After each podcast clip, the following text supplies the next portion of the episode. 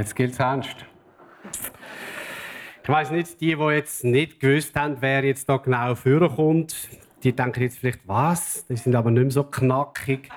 Äh, was haben denn die uns da so zu erzählen zu dem Thema? Du denkst, vielleicht wäre es nicht spannender gewesen, wenn so jemand so quasi, hm, ja, so richtig jung und eben knackig dazu etwas würde sagen? Ich habe heute Morgen gedacht, er ist kein heißer Hirsch mehr und ich auch keine heiße Biene, aber zusammen sind wir zwei alte Hasen. Auch bei dem Thema. Also.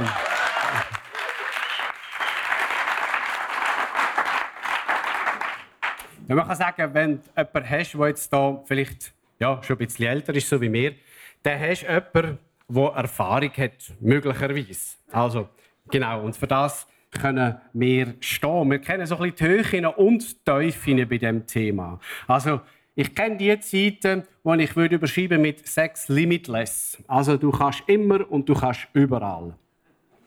Und ich kenne aber auch die Zeiten, wo meine Frau in ihrer ganzen weiblichen Pracht zu mir kommt, ins Schlafzimmer unter der Decke schläft und ich zu ihr sage, du Schatz, heute läuft nichts mehr bei mir.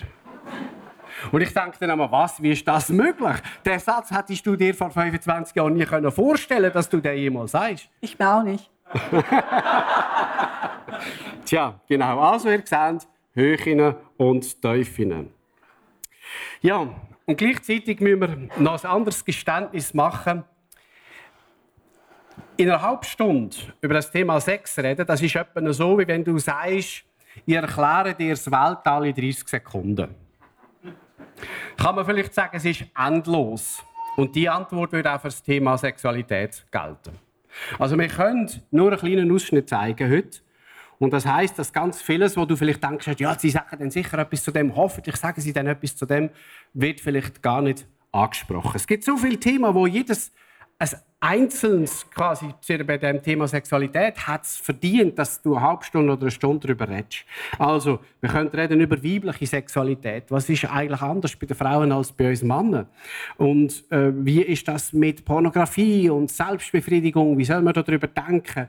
Wie läuft das mit Sexualität im Alter? Wie ist denn das bei Teenagern, wenn die so das erste Mal merken, dass da etwas geht unter der Decke? Ähm, wie ist das mit Sexsucht? Wie ist das für, für einen Single sind ja nicht asexuelle Wesen. Wie gehen wir mit dem um? Homosexualität, Transgender-Sexualität. Es gibt so, so, so viele Themen. Und wir können schlicht nicht allem gerecht werden. Jetzt haben wir uns zu Folgendem entschlossen. Wir nehmen einen Text aus dem Neuen Testament und schauen den miteinander an. Es ist ein Text, wo am ausführlichsten im Neuen Testament über das Thema Sexualität geredet wird zwischen Mann und Frau.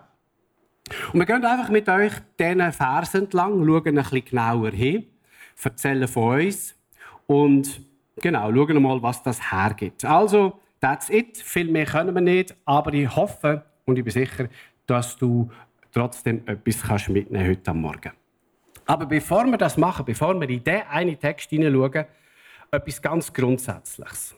So zuerst quasi, äh, wer hat es erfunden? Einfach nochmal ein Reminder für die, wo das vielleicht nicht ganz selbstverständlich ist. Wir kennen ja die Ricola-Werbung. Wer hat es erfunden? Natürlich wir Schweizer haben Ricola erfunden.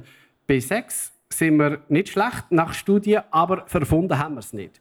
Gott hat das erfunden, Sexualität.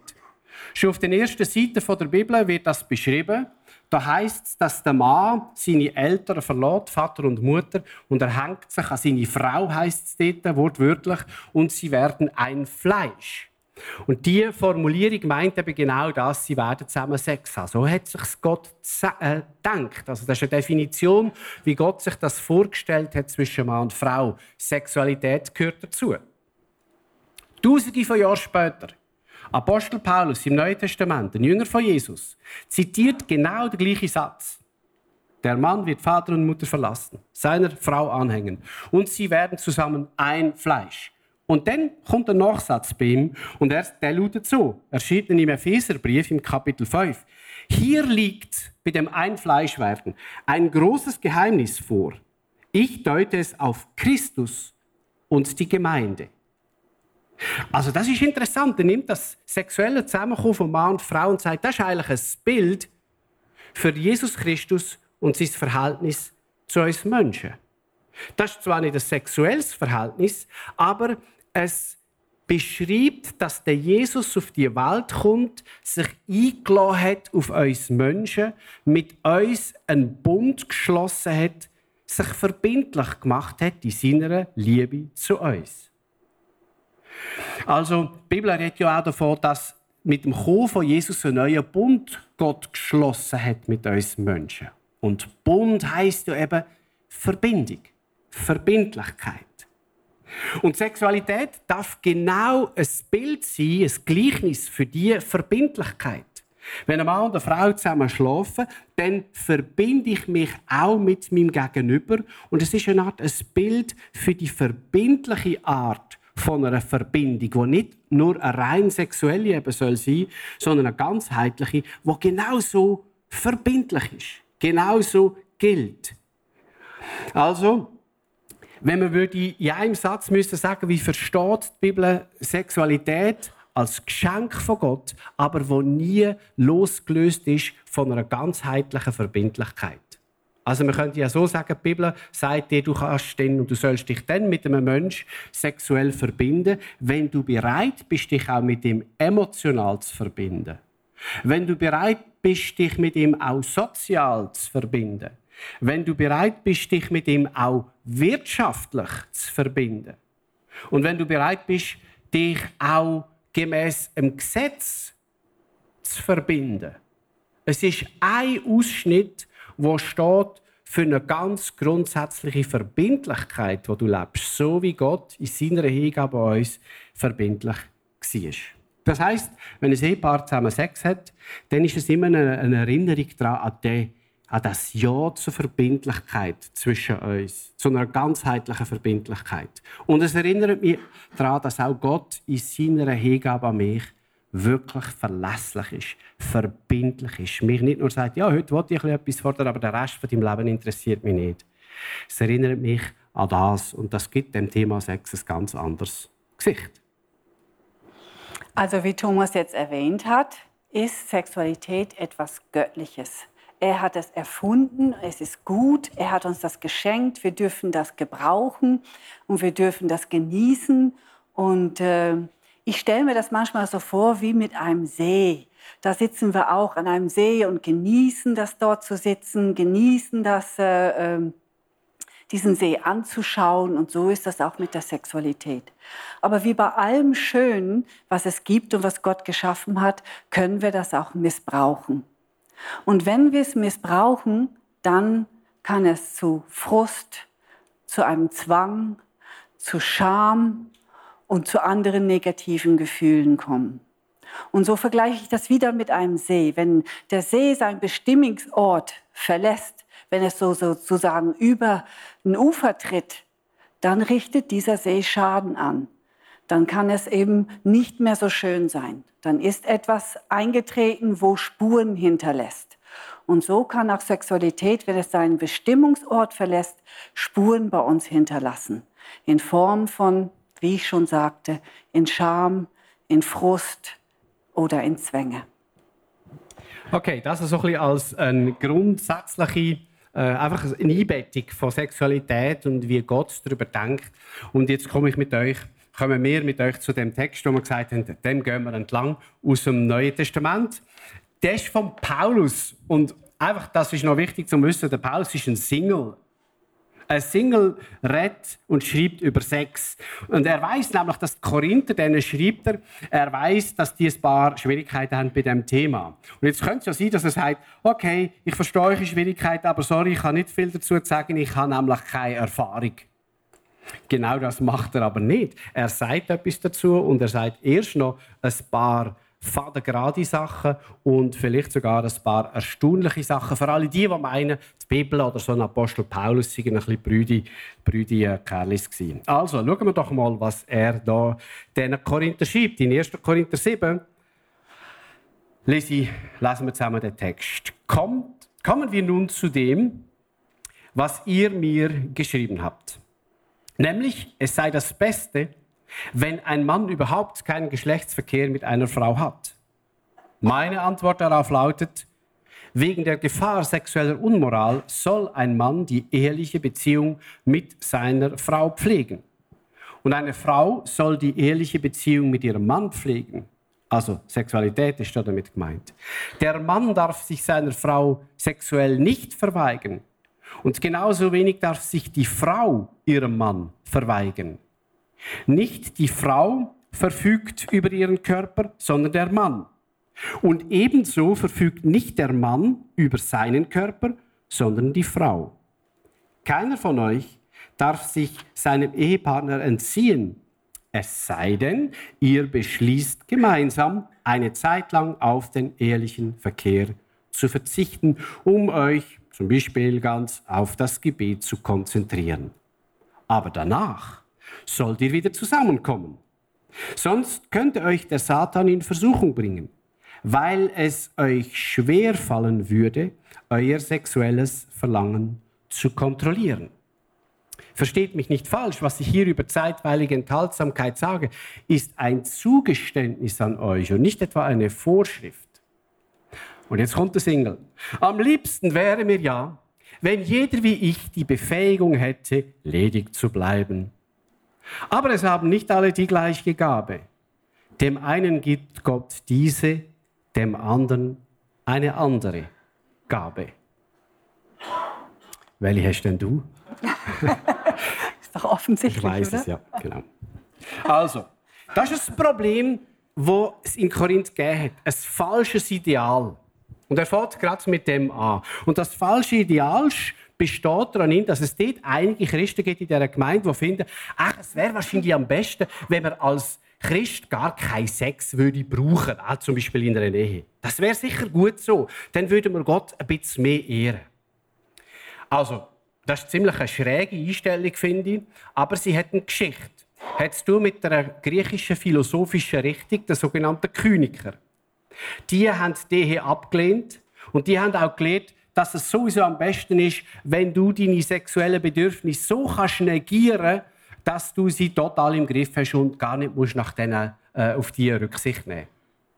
Und die Kliniker haben dann auch noch gelehrt, wenn es dir aber verjagt, dann gehst du halt zu einer Prostituierten und nachher aber versuchst, die Sache wieder unter Kontrolle zu bringen.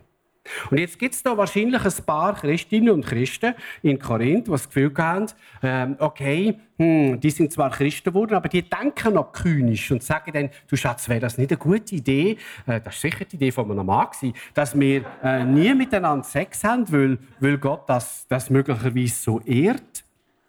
Und der Paulus sagt, wisst ihr was? Das ist ein No-Go. Das ist kein Ideal, wo der Gedanke von Gott entspricht zu dem Thema Sexualität. Und er ist da eigentlich in, einem Chor von ganz, ganz vielen, die etwas ganz Ähnliches sagen in der Geschichte, in der christlichen Geschichte. Es hat immer auch die gegeben, die das als etwas Schlechtes angeschaut haben, aber insgesamt ist klar, dass äh, die Leute verstanden, Gott sagt ja zur Sexualität sagt Ja zur Sexualität in der Beziehung zu Mann und Frau. Der, Martin Luther, der Reformator zum Beispiel, hat sich darüber auch Gedanken gemacht. Wie oft pro Woche soll man denn so Sex haben? Er ist auf drei Mal gekommen. Ja, das war auch noch ziemlich knusprig, als er das gesagt hat. Auch die Rabbiner, die jüdischen Rabbiner, haben darüber debattiert, wie viel Sex ist eigentlich gut in einer Ehe. Und sie kommen zur folgenden Lösung. Ich finde das eine interessante. Auch dreimal pro Woche und am Sabbat dreimal. Heute ist Sabbat. Also sie wären nie auf die Idee gekommen, dass Glauben an den Gott und Sex nicht zusammenpasst. Also sexuelle Abstinenz in der Ehe, das wird jetzt heute nicht mehr gelehrt. Also ich wüsste das nicht.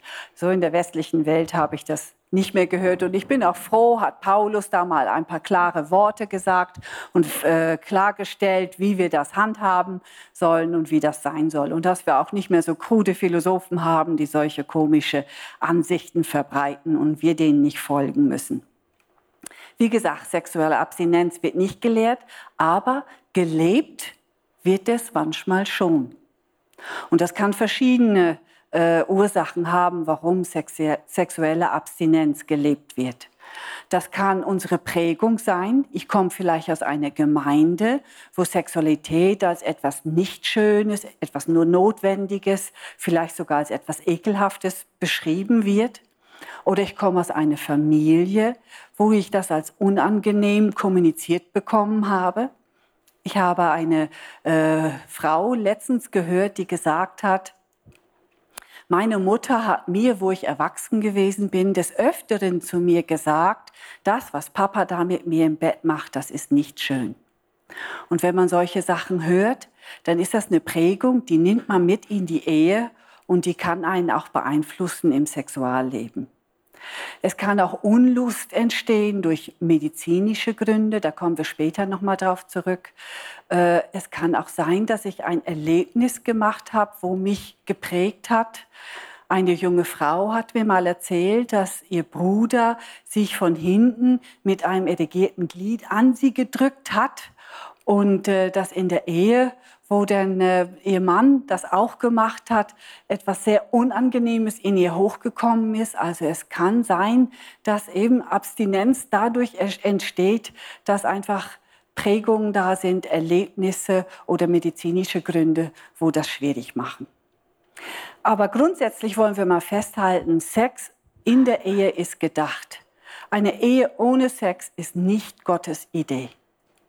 Und der Paulus sagt dann auch, warum dass er findet, dass das sogar gefährlich ist. Und er bringt dann hier eine Warnung im Vers 2 und im Vers 5 und sagt, wenn du versuchst, in einer Partnerschaft ohne Sex zu leben, also wenn du das aus welchem Grund auch immer, aus einem falschen Ideal oder weil du eine schwierige Geschichte hast bei dem Thema, dann ähm, ist das darum heikel, weil der Mensch, du und die Partner sind nicht zur Enthaltsamkeit geschaffen. Er sagt im Vers 2, warnt er vor der Gefahr sexueller Unmoral, wo dann kann stehen, wenn sich einer im anderen sexuell verweigert. Oder im Vers 5 redet er auch davon, dass der Satan euch in Versuchung bringen könnte, äh, weil es euch schwerfallen würde, oder eine, einem in dieser Beziehung zwischen Mann und Frau könnte es dann ganz schwerfallen, sein sexuelle Verlangen zu kontrollieren. Und weil du eben nicht die Gabe hast, äh, auf das zu verzichten.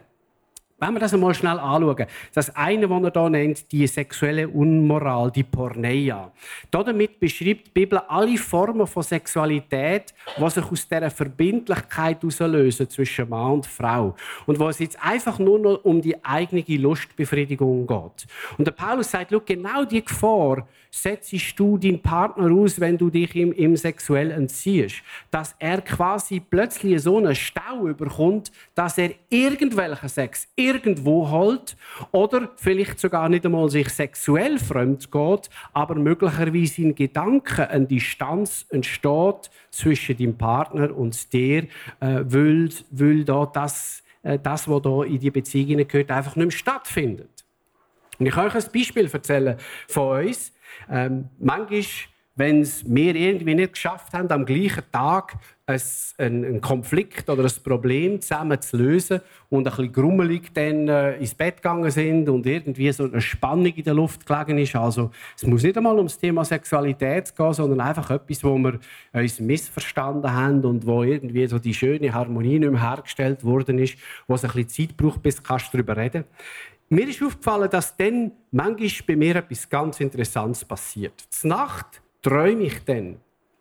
Und ich träume von meinem alten Schulschatz. Und der Traum von meinem alten Schulschatz ist ein erotischer Traum. Und wenn ich dann am nächsten Tag aufwache, muss ich sagen, ah, das ist jetzt aber schon noch interessant. Jetzt ist quasi deine Seele ein bisschen fremd gegangen. Also, sie ist wandern, oder? Weil die Beziehung zu deiner Frau im Moment gerade ein bisschen schwierig ist, gehst du dir deine Streicheleinheiten Nacht im Traum unbewusst, du kannst es ja dann nicht mehr steuern, anders holen. Ist das nicht interessant?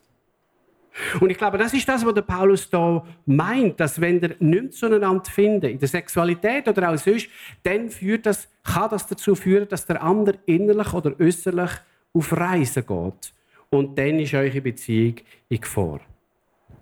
Also, ähm, ich glaube, man gehört da einfach nochmal hey, es gehört zu eurer Beziehung. Lebt die Beziehung, entziehen euch nicht. Außer du hast, Gab von der, von, äh, hast eine Gabe zu der Ehelosigkeit. ein Charisma, so wie eine andere Gabe, wo Gott gibt, Geistesgabe. Die Ehelosigkeit gehört auch dazu. Das heißt nicht, dass die keine Sexualität haben, aber das heißt, dass sie irgendwie ein Stück einfacher wohl können damit umgehen, jetzt nicht regelmäßig oder gar keinen Sex zu haben. Und die von euch, die jetzt zulassen und sagen, ja okay, und wie ist es denn, wenn ich die Gabe nicht habe? Trotzdem Single bin? Wie ist denn das, wenn ich verwitwet bin, wenn meine Partnerin nicht mehr lebt oder eben aus irgendeinem Grund nicht mehr mit mir sexuellen Kontakt haben? Da gibt es ja manchmal Gründe dafür. Wie ist denn das? Wie soll ich denn mit dem umgehen, wenn ich unfreiwillig Single bin?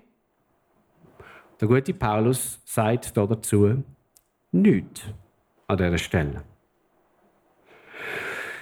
Ich werde gleich kurz etwas dazu sagen. Einfach um diesen Situationen auch ein bisschen wenigstens gerecht zu werden. Und das, was man muss sagen, ist wohl, wenn du die Gabe nicht hast, aber aus irgendeinem Grund gezwungen bist, auf den Sex zu verzichten, dann ist das schampa schwierig.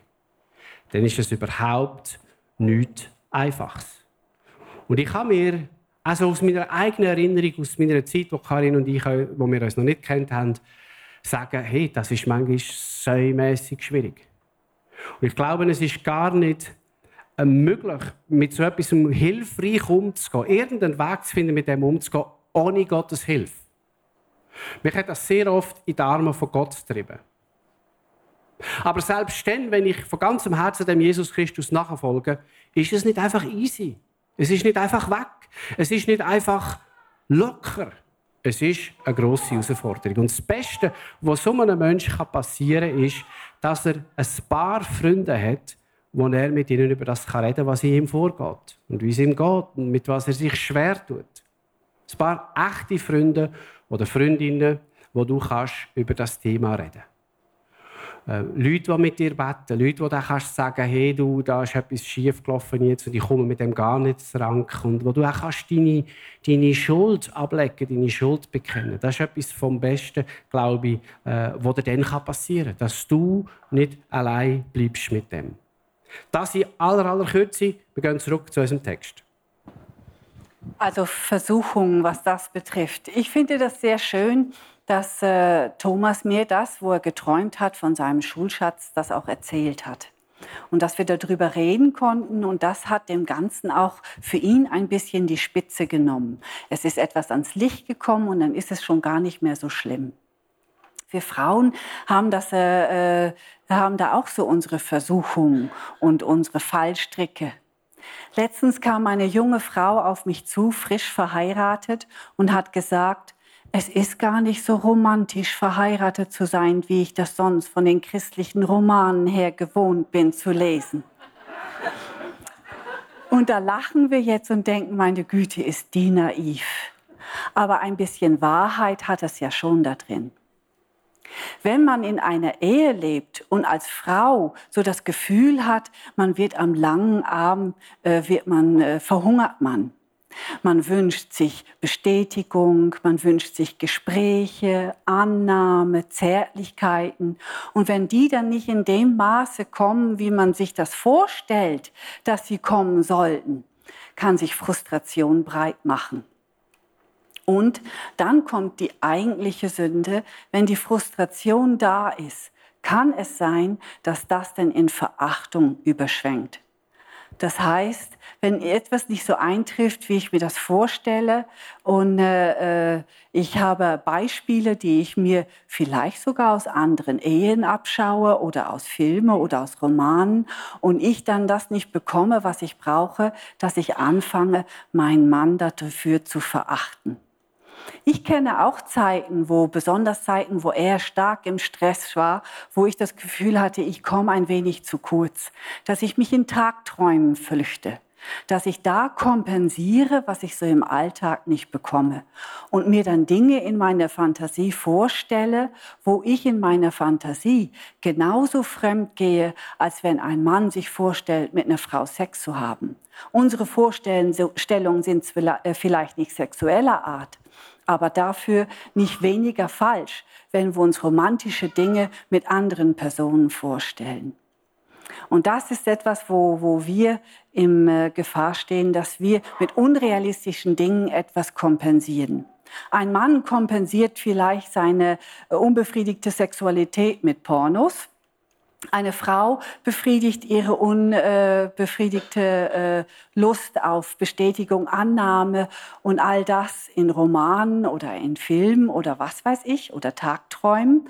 Und wenn dann Romantic Lady mit Porno Boy zusammen im Bett versuchen, etwas zustande zu kriegen, dann sind da zwei konträre Welten, die da versuchen, sich zu finden. Und das birgt ganz viel Potenzial fürs Gespräch. Ich finde es das interessant, dass du. ist auch noch interessant, was du da erzählst. ich finde das interessant. Karin hat einmal gesagt, wenn sich Frauen dann flüchten in die ganz romantischen Liebesromane und Liebesfilme, so sieben Pilcher hintereinander und so, dass das die weibliche Form von Pornografie ist. Ja, ich finde, das hat was. Wie ich ja vorhin schon beschrieben habe, man versucht etwas zu kompensieren mit etwas Unrealistischem. Ein Porno ist unrealistisch. Da, da passiert nichts, was in normalen Betten passiert. Und so sind manchmal auch Romane, vor allem auch die christlichen süßen Dinger, die sind unrealistisch. Es ist nicht das, was in der normalen Ehe passiert. Und doch hat man diese Vorstellungen und bringt das diese Wünsche in einem hervor. Und äh, so haben dann beide ihren Konsum äh, gehabt und etwas kompensiert. Genau, es ist also ein bisschen etwas von dem kann ja schon auch vorkommen in einer Beziehung, gell? aber man ist dann so fixiert halt. Hm? Okay. Gehen wir zum nächsten Punkt. Der Paulus, gehen wir wieder zu den Korinther. Also er sagt ihnen, das ist kein gutes Ideal, aber es gibt Ausnahmen. Es darf eine Ausnahme geben. Und er sagt, okay, aber das ist ein Eingeständnis, das ist nicht das Normale. Aber äh, eine Ausnahme ist eine Ausnahme. Und er beschreibt die und er sagt in Vers 5, es ist okay, wenn ihr verzichtet, aber nur, wenn ihr beide das wirklich wollt. Und wenn ihr beides abgemacht habt. Das ist ein ganz wichtiger Punkt, glaube ich. Also ihr beschließt gemeinsam eine Zeit lang auf den ehelichen sexuellen Verkehr zu verzichten. Nehmt denn das Thema Gebet. Aber danach, seid ihr, sollt ihr wieder zusammenkommen. Also auch sexuell wieder zusammenzukommen. Also er beschreibt eine Ausnahme und er braucht da ein schönes Wort, nämlich das Wort Symphonie. Äh, das kennen wir von Sinfonie. Also, dass ihr gemeinsam wie eine Symphonie gleich, den gleichen Ton findet bei dem Thema. Dass nicht jemand einseitigen Sexverzicht erklärt und der andere gar nicht fragt, du, ist das okay für dich? Sondern dass man eben gemeinsam sagt, du, aus dem und dem Grund ist es für mich im Moment so und so. Was meinst du dazu? Mit was kannst du mitgehen? Also im Grunde genommen sagt er da gar nichts anderes, als wenn ihr so etwas macht, was auch immer der Grund ist, ihr müsst darüber reden. Ihr müsst es gemeinsam klären und es müssen beide ein Ja haben und bitte nicht zu lang, sagt er. Bitte nicht zu lang. Macht keinen Sinn. Macht überhaupt keinen Sinn. Ja, also, man muss über das reden. Und ich muss ehrlich sagen, das ist mehr am Anfang unserer Beziehung. Über Sex zu reden, nicht nur wenn nicht, das war ja gar kein Thema, da hatte ich gar kein Bedürfnis darüber zu reden, wenn nicht, sondern eher eins wenn und wie oft. Aber auch über Sexualität als solches, wie, was geht bei mir da ab? Wie funktioniere ich? Wie funktionierst du? Das ist mir sehr schwer gefallen am Anfang. Weißt du noch? Ich kann mich sehr gut erinnern, wo wir frisch verheiratet waren und wir so beide im Bett übereinander gestolpert sind und dann äh, so nachts nebeneinander lagen und ich habe richtig gemerkt, wie es im Thomas seinem Kopf rotiert und äh, wie er da auch Sachen denkt, die ich jetzt nicht höre oder wie ich auch Sachen denke, die er jetzt nicht hört. Und wir haben dann beschlossen, wir wollen uns gegenseitig sagen, was wir uns wünschen, was wir uns vorstellen, welche Fantasien wir haben und was wir nicht so gerne mögen. Und wir verbieten uns auch gegenseitig da auszulachen, wenn etwas kommt, was wir witzig finden, oder auch das irgendwie negativ zu kommentieren. Wir haben anfangs haben wir das Licht ausgemacht und lagen da mit roten Ohren im Bett und haben da mal so zaghaft angefangen zu erzählen und dann, wo der andere dann nicht negativ reagiert hat äh, und dann auch mit seinem kam, da haben wir das richtig können, einüben können und haben uns gegenseitig dann Dinge gestehen können, was in unseren Fantasien vorgeht, was wir für Wünsche und äh, was wir auch nicht so gerne mögen, haben uns das sagen können. Mittlerweile können wir das auch ohne das Licht auszumachen. Wir können uns dabei in die Augen schauen. Aber es sind auch immer wieder, das Leben verändert sich, der Körper verändert sich. Es sind immer wieder neue Themen, wo man drüber reden muss und wo man sich gegenseitig auch sagen muss, das finde ich jetzt nicht mehr so okay oder das habe ich jetzt lieber oder das war toll oder wollen wir nicht mal das ausprobieren? Und äh, das war für uns sehr befreiend, dass wir das gelernt haben, darüber zu reden. Und uns fällt auf, dass das vielen Paar sehr schwer fällt. Und gerade darum betonen wir das auch so. Ist aber irgendwie überlebensnotwendig. Weil sonst gibt es die typischen blöden Situationen, wie du sie vielleicht auch kennst. Da hast du, nehmen wir an, du hast eine Familie, du hast ein Kind, kannst du mal Kind weggeben fürs Wochenende. Sie sind einmal bei den Eltern oder bei den Schwiegereltern und jetzt gehen sie weg auf Berlin oder von mir aus auf Bern. Äh, so ein Städtewochenende miteinander. Und eins von beiden möglicherweise könnte Mann sein. Ich rede jetzt, weil ich ein Mann bin von mir, sagen dann, okay, äh, das ist jetzt die Zeit, oder? Die sieben Mal, die in den letzten Wochen nicht vorgekommen sind, die holen wir jetzt nachher in 24 Stunden. Ähm, und du tiggerst um deine Frau und erwartest eigentlich immer, dass sie das merkt. Und du hast das Gefühl, sie merkt es genau. Aber sie sagt, komm, jetzt gehen wir noch in das Museum. Und ich hätte so gerne mal noch das Bundeshaus von dieser Seite gesehen. Und komm, äh, wo ist jetzt schon wieder das Restaurant da? Und dann laufst du die halbe Stadt zu dem Restaurant und denkst, ja, wann endlich ist das Programm durch und wir kommen zum Eigentlichen. Und wenn du das dann nicht kannst sagen, dann gibt das eine ungeheure Spannung, es gibt eine Frustration und ich lasse dann irgendwo raus, wo gar nicht mit dem Thema zu tun hat. Ich rede dann über das blöde Bundeshaus oder dass wir das Essen sowieso nicht gut finden und so. Aber eigentlich geht es ums Thema Sex. Und ich sage es aber nicht. Und das heißt, es ist so gut, wenn man, wenn so etwas abläuft, irgendwann kann sagen, du, komm, lass mir dir etwas erklären. Ähm, und ich sage es nicht, um dich unter Druck zu setzen, sondern damit du verstehst, was in mir abläuft. Und dann sag du mir, was in dir abläuft, wenn du hörst, dass da in mir abläuft. Und ich sage nicht, man versteht sich dann sofort. Und sagt, ah ja, jetzt ist alles klar. Also, heute kein Dessert. Hey, äh, nein. Das heißt eben nicht unbedingt. Es kann sein, dass man merkt, wir haben einander verstanden, aber wir sind schon an zwei verschiedenen Punkten. Aber es gibt etwas Klärendes, es gibt etwas Entspannendes und man kann sich fragen, so what? Also was machen wir jetzt? Wie gehen wir jetzt mit dem um? Also ich kann mich noch gut erinnern, wo die Kleinkindphase bei uns war. Und äh, die Kinder andauernd bei mir auf dem Arm, sie nuckeln an mir rum, ich stille sie, ich trage sie rum und es wird gekuschelt. 24 Stunden habe ich das Gefühl. Dann hatte ich abends nicht durch Lust, dass noch jemand an mir rumfummelt. Und dann war irgendwie mein Bedürfnis nach Kuscheln und körperlicher Nähe war also komplett abgedeckt. Und da habe ich das auch dem Thomas gesagt. Ich weiß, die gehören auch dir, aber im Moment sind die dauerbesetzt. Und äh, ich kann das im Moment nicht haben. Und wie wäre es, wenn heute äh, fummel ich an dir rum und du nicht an mir? Lass mich einfach nur sehen. Und das war dann auch etwas, wo Thomas sagt, okay, auch gut. Man kann da Wege finden und dann auch mal sagen, das ist jetzt einfach nicht dran bei mir. Also haben wir nicht abgemacht, dass du da so viel erzählst. Also.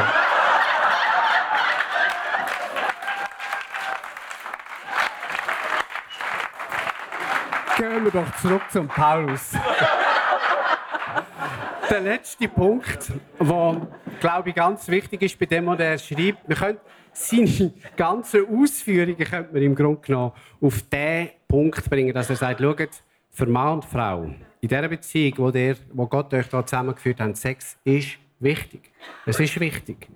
Und ihr habt beide sowohl das Recht wie auch die Pflicht zur gegenseitigen Sexualität. Das finde ich ganz bewundernswert an dem antiken, ehelosen Mensch. Es gibt das Recht und es gibt eine Pflicht, eine Pflicht auf die Sexualität, sagt er da. Also, äh, der Mann darf sich seiner Frau nicht verweigern, die Frau darf sich ihrem Mann nicht verweigern. Nicht die Frau verfügt über ihren Körper, sondern der Mann. Der Mann verfügt nicht über seinen Körper, sondern die Frau. Keiner darf sich dem anderen entziehen. Und das ist nicht anders als, hey, es ist eine wichtige Geschichte. Und er hat beide 100% das gleiche Recht, sogar die gleiche Pflicht. Wenn er sagt, ihr sollt euch einander nicht entziehen, steht im Urtext das Wort von berauben. Du darfst deinen Partner an dem Punkt nicht berauben. Auch nicht durch deine Ego-Form von Sexualität. Also es gibt ja verschiedene Arten, sich zu berauben. Indem es quasi nur so läuft, wie ich will, oder wenn es nur dann läuft, wenn ich will. Und er redet auch von da betrügst einander, da beraubst du einander. Ähm, und das, da denke mir einfach so, wie wichtig zu verstehen, ähm, da gibt es eine Gleichberechtigung. Und für die damalige Zeit, denkt der Paulus ist ein antiker Mensch. In dieser Gesellschaft hat es eigentlich das Recht auf freie Sexualität sowieso nur für einen Mann gegeben. Er konnte sagen, wenn. Er konnte sagen, wie oft. Die Frau musste hinhaben. Und wenn sie es ihm nicht hätte können bieten, dann ist er einfach noch jemand anders gegangen und hat sich geholt. Man hat in der Antike im Hellenismus, das ist die Zeit, wo der Paulus gelebt hat, eigentlich nur von der Frau erwartet, dass sie treu ist. Vom Mann nicht wirklich. Und jetzt kommt der Paulus und sagt, okay, also das Gefälle zwischen Mann und Frau nehmen wir weg. Beide sind gleichberechtigt, beide haben die gleichen Rechte und die gleiche Pflicht, wenn es um das Thema Sexuell Sexualität geht. Mir hilft ein Punkt Jumper-Film. So, als Mann, wenn du sexuell aktiv bist oder wenn das einfach gerade gut funktioniert bei dir, dann äh, ist man sehr oft äh, gesteuert von dem Bedürfnis. Und es geht dann nur noch darum, wie man jetzt das Bedürfnis gestillt überkommt. Und mir hilft sehr zu verstehen, dass Sexualität nicht etwas ist, wo der andere mir ein Bedürfnis stillt, Sicher auch zu einem gewissen Teil, aber nicht. Eigentlich geht es darum, aus Gottes Sicht, dass ich meine Partnerin beschenke. Sexualität ist ein Geschenk an andere. Und wie das ist bei Geschenk, man fragt sich, über was freut sich der andere. Man definiert es nicht von den eigenen Maßstäben, die man jetzt äh, allein hat. Ich sage nicht, die spielen gar keine Rolle, aber man versteht es als Geschenk. Was gefällt ihr? Was gefällt ihm? Kann ich ihm ein Geschenk machen. Wenn mir das schwerfällt, kann ich ihm erklären, wie ich es denn, was ich machen kann. Also, dass ich es als Geschenk verstehe und nicht so sehr als etwas, das mir jetzt ein Bedürfnis von mir stellt. Ja, manchmal ist das Ganze auch nicht so einfach. Es gibt Situationen, wo das mit der Sexualität sehr schwierig ist. Sei es, dass ich eine Operation hin, hinter mir habe, mein Körper hat sich verändert, es funktioniert vielleicht nicht mehr so, wie es vorher funktioniert hat, oder ich kann mich nicht mehr annehmen, so wie ich jetzt bin und sehe anders aus wie vorher. Oder so Erlebnisse, wie ich vorhin erwähnt habe, wo ein blockieren. Manchmal ist das mit der Sexualität gar nicht so einfach, weil so viele Sachen damit hineinschwingen. Und ich möchte, wenn ihr auch alles andere wieder vergesst, möchte ich euch wirklich ganz stark Mut machen, redet miteinander. Sprecht das aus, was in euch vorgeht, wo eure Scham ist, wo eure Gedanken sind, was ihr euch wünscht oder was euch Probleme bereitet. Und wenn ihr keine Worte dafür findet und wenn es euch schwer fällt, das in Worte zu fassen, dann sucht euch doch Hilfe. Jemanden, der das kann, das, was man empfindet, in Worte zu fassen. Professionelle Hilfe vielleicht, vielleicht auch Seelsorge oder ein Ehepaar, an dem man sich anvertraut. Sprecht das an, was einen beschäftigt. Redet miteinander und holt euch Hilfe. So, das wär's. Ich weiß nicht, was für Gedanken oder Gefühle jetzt bei dir zurückbleiben? Ich kann mir Verschiedenes vorstellen. Für die einen sagen, ja, vielleicht gibt es Hoffnung für uns. Äh, die letzten Monate war es schwierig. Ich glaube, äh, wir finden vielleicht noch mal einen Weg, wir finden ein Wort dafür. Für die einen ist es einfach nur schön zu wissen, ja, wir haben als Ehepaar einen Weg gefunden, das zu gestalten. Dann bist Gott dankbar dafür. Und einige sind möglicherweise auch einfach jetzt ein bisschen frustriert. Weil genau das, was deine grösste Frage ist, ist jetzt nur so am Rand oder nicht so richtig zur, zur Sprache gekommen. Ja, das haben sie wieder schön umschifft, oder? Von dem sagen sie jetzt wieder nichts. Aber für mich ist es mein grosses Thema. Es ist meine Not, es ist mein Problem. Also es kann sein, dass du ein bisschen frustriert bist jetzt. Es kann sein, dass du das Gefühl hast, okay, ich werde dem ja sowieso nie gerecht. Ich werde den Erwartungen von meinem Mann, von meiner Frau nicht gerecht. Oder eben, ich muss zusammenkommen damit, dass ich keine Partnerin, keinen Partner habe und eben nicht die Gabe der Ehelosigkeit. Wie sollst du, wie kannst du umgehen mit dem? Oder mit deiner Verletzung, die du schon erfahren hast, weil man dich als sexuelles Wesen missbraucht hat, nicht ernst genommen hat. Und dann kommt viel, viel Schmerz auf. Dann kommen Wunden auf, die wieder aufgerissen werden. Und du merkst, was du schmerzlich vermisst. Was es auch immer ist, das können wir hier machen in dieser Celebration. Und dazu ist ja so ein Gottesdienst auch da. Wir gehen mit dem, was ist, zu Gott. Wir gehen mit dem, was ist und was nicht ist. Mit Frustration, mit Freude, mit Dankbarkeit, mit Leid mit ungelösten, unbeantworteten Fragen zu Gott. Und zu dem möchte ich euch einladen, egal was es ist, dass du damit zu Gott kommst. Ich glaube, das ist auch, äh, bin überzeugt, dass die Ressource, so schwierig oder nicht schwierig im Moment ist, er ist dein erster Ansprechpartner, nicht einmal deine Partnerin oder dein Nicht-Partner. Es ist Gott. Komm mit ihm zu ihm. Er kennt dich, er hat dich geschaffen, er weiß, was du brauchst. Und es gibt so mal, wo wir nehmen können. Und es hilft uns daran zu erinnern, schau, ich habe schon meine Bedürfnisse, aber es gibt einen Gott, der sich abgelassen hat zu uns. Ein Jesus Christus, der auf die Welt gekommen ist, sein Leben hingegeben hat, gestorben ist für mich, für meine Bedürfnisse, für meine offenen Fragen. Und ich gehe zu ihm. Ich lasse mich beschenken von seiner Vergebung, von seiner Versöhnung. Ich nehme sie in Anspruch, dass er meine Ressourcen ist. In diesen Fragen, die jetzt für mich halt einfach noch schwierig sind. Such nicht eine schnelle Lösung. Such Jesus Christus und das, was er dir möchte sagen und was er dir möchte geben heute Morgen. So, himmlischer Vater, kommen wir zu dir mit dem, was immer in uns ist und was immer uns beschäftigt. Du bist mehr als eine Lösung. Du bist der Herr. Du bist die Person, die mich kennt, die meine Geschichte kennt und die weiß, was ich brauche und die weiß, wo ich es finde. Und darum kommen wir zu dir. Und ich bitte dich, dass du jede Person in diesem Raum jetzt einfach beschenkst mit deiner Gegenwart, mit deinem Zuspruch, mit dem, was noch du kannst geben, der Frieden, der grösser ist als alle Vernunft. Wir beten dich an, wir geben dir die Ehre wir kommen zu dir. Amen.